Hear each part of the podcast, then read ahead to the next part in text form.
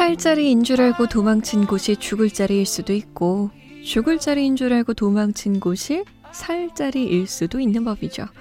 이 시간엔 행복한 살 자리를 찾아서 함께 길을 떠나볼게요. 인생 어디까지 살아봤니?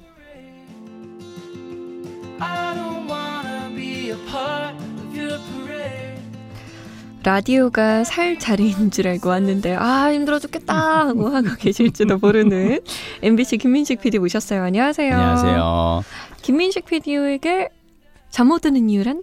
아 하루하루 살아가는 이유?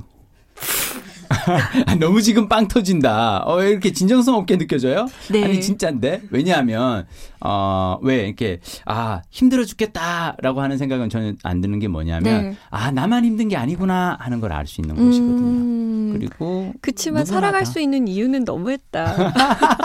요즘 드라마 너무 많이 보신 거 아니에요? 아, 난 정말 좋은데. 결혼해서 사는 게. 음, 하여튼. 어, 알겠습니다. 네. 믿어드릴게요. 예. 자, 청취자분의 고민 사연 지금 바로 만나볼게요.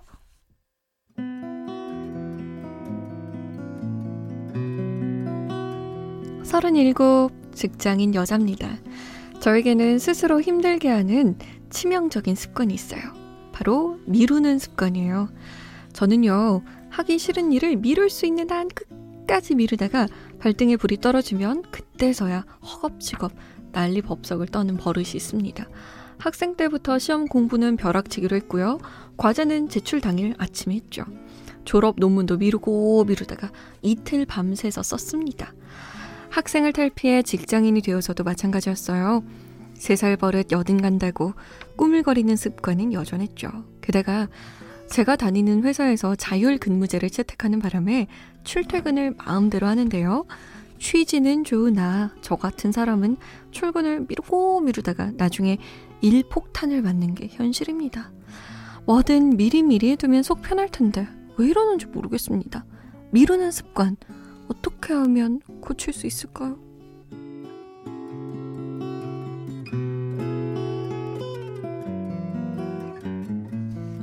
뭐든 자꾸만 미루는 습관 때문에 고민인 청취자분의 사연이었습니다.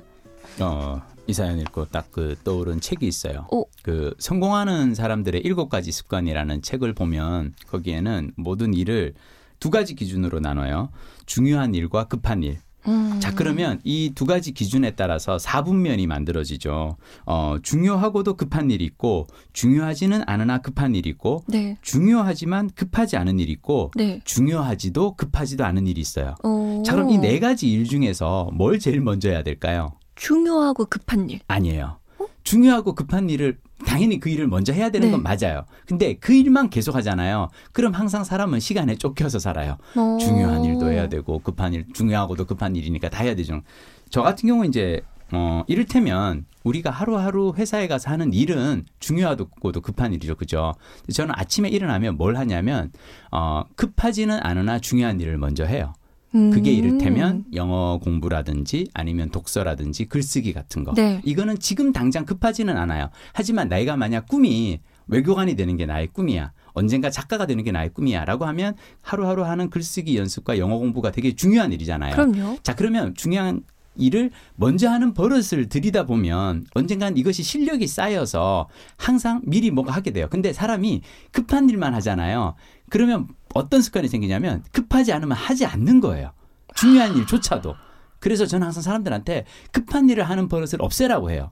네. 급한 일만 하다 보면은 모든 일이 다 급해져 버려요. 왜냐하면 음. 급한 일이 될 때까지는 미루고 버리거든요. 네. 그래서 제가 사실 아침에 항상 이제 사람들에게 아침에 일어나서 매일 아침 글 써봤니라는 이제 뭐 글쓰기를 권한다거나 매일 아침에 일어나서 영어 공부를 하라고 권하는 이유는 중요한 일을 먼저 하는 습관을 들이는 게 되게 중요하고 음. 이것을 미루는 습관은 되게 그러니까 저는 사실 이분 글 읽다가 약간 제가 허걱했던 건 뭐냐면 네. 왜 졸업 논문 미루고 미루다가 이틀 밤새서 썼다 그랬잖아요. 네네.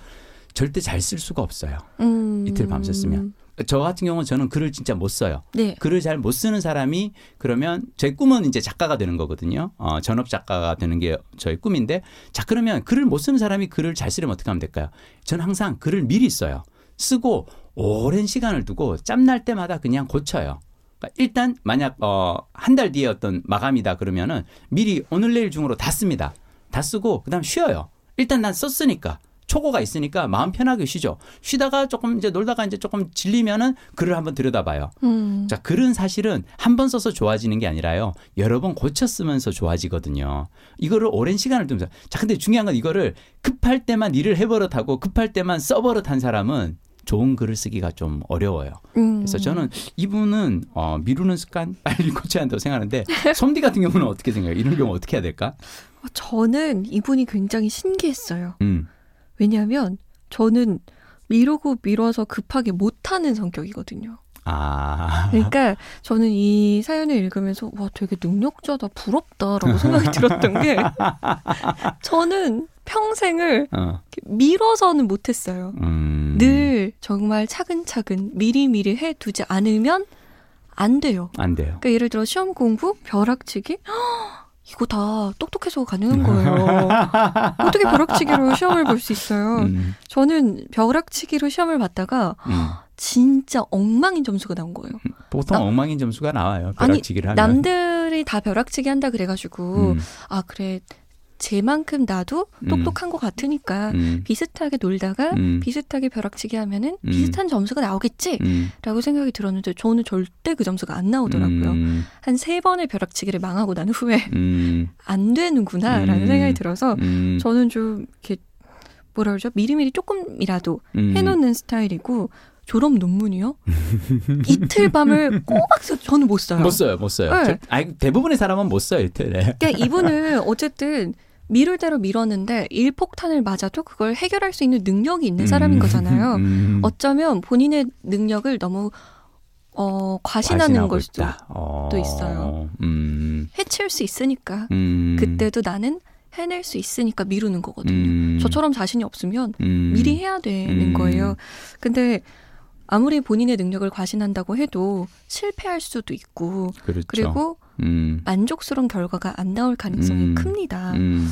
그렇기 때문에 저는 그냥 큰 코 한 번 다쳐보면 고쳐지지 않을까? 제가 생각하는 거는 저는 이제 항상 뭘 활용하냐면 휴대폰에 항상 일정을 저는 그걸 해요. 그래서 네. 사람들이 가끔 제 일정을 보고는 너는 무슨 연예인 스케줄이냐고 막 이렇게 놀리는데 왜 그러냐면 저는 항상 어떤 일이든 생기면 일단 일정을 하고 아침에 일어나면은 그날 해야 될 일을 보고 가장 중요한 일부터 먼저 해요. 네. 급한 일이 아니에요.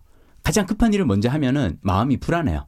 아, 내가 급하게 지금 당장 뭘 해. 그렇지 음. 않고 항상 일어나가지고 중요한 일부터 하나하나 해나가다 보면은 급한 일이 없어져요. 음, 자, 급한 일이 쌓이는 사람들은 뭐냐면 중요한 일을 안 하고 자꾸 미뤄두니까 맞아요. 그 일들이 다들 마감이 다 돼서 급해지는 거거든요. 그러니까 이를테면, 어, 오늘 저녁까지 보내야 될 원고, 마감해야 될 원고가 있으면 그걸 저는 항상 이틀이나 삼일 전에 미리 알람을 띄워놔요. 음. 그리고 그 중요한 일은 먼저 해놓는 거예요. 그러니까 저는 항상 이분에게 권하는 건 일정표를 쭉 해야 될 일을 적어놓고 중요한 일 순서대로 하시라. 급한 일 순서대로가 아니고. 저는 이것도 추천해드리고 싶어요. 음, 급한 일을 하지 않고 살 때 여유를 음, 좀 즐기실 수 알면 그렇죠. 좋겠거든요. 음, 왜냐면 음, 우리 음, 김민식 PD님 음, 약속 전에 일찍 오시잖아요. 그럼 뭘 하시나요? 책을 읽죠. 음, 그러니까 본인이 원하는 본인이 즐길 수 있는 걸 맞아요. 하는 거잖아요.